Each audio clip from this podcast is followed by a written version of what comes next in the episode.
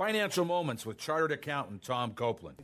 Do you manage your own business? If yes, prayerfully consider this biblical business financial principle provided in James chapter 4. Now listen, you who say, Today or tomorrow we will go to this or that city, carry on business, and make money. The scripture says, Why you do not even know what will happen tomorrow.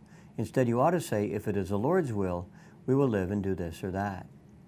Since only God knows the future, and since only God is in control, it is a wise Christian business owner who prays and discerns God's specific will before making any major financial decision. Unfortunately, most Christians make business decisions without consulting the Lord and later pray and ask God to bless their decisions, or they pray and ask God to bail them out of the financial mess that they made. In summary, God wants us to discern His specific will before making any major business decisions. To learn more, check out CopelandFinancialMinistries.org